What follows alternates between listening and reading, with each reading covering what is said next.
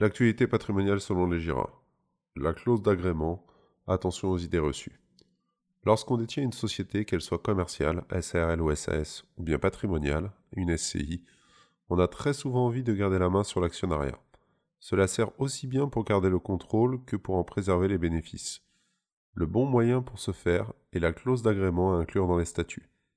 Définition. La clause d'agrément permet de soumettre à approbation de l'Assemblée générale l'entrée d'un nouvel actionnaire. Comme toutes les clauses, la rédaction est libre. Cela donne l'occasion de faire du sur-mesure en fonction de la situation des actionnaires.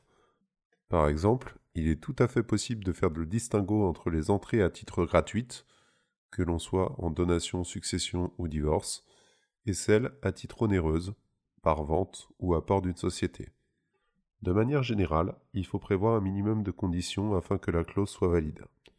La procédure d'agrément, comprenant le délai d'information aux actionnaires et le mode de saisine de l'Assemblée, ainsi que le mode de majorité retenu, unanimité des deux tiers simple, et le type de vote, en voix ou bien en tête.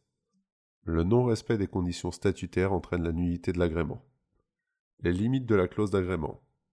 Autant on peut prévoir des conditions extrêmement restrictives en termes d'agrément, notamment vis-à-vis des héritiers, ces conditions ont une portée limitée en droit civil.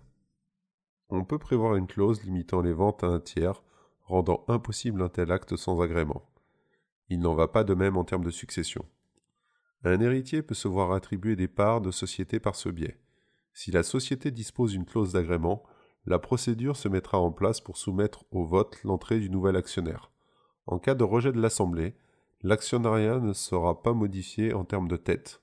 Pour autant, l'héritier ne perdra pas ses droits financiers sur la société.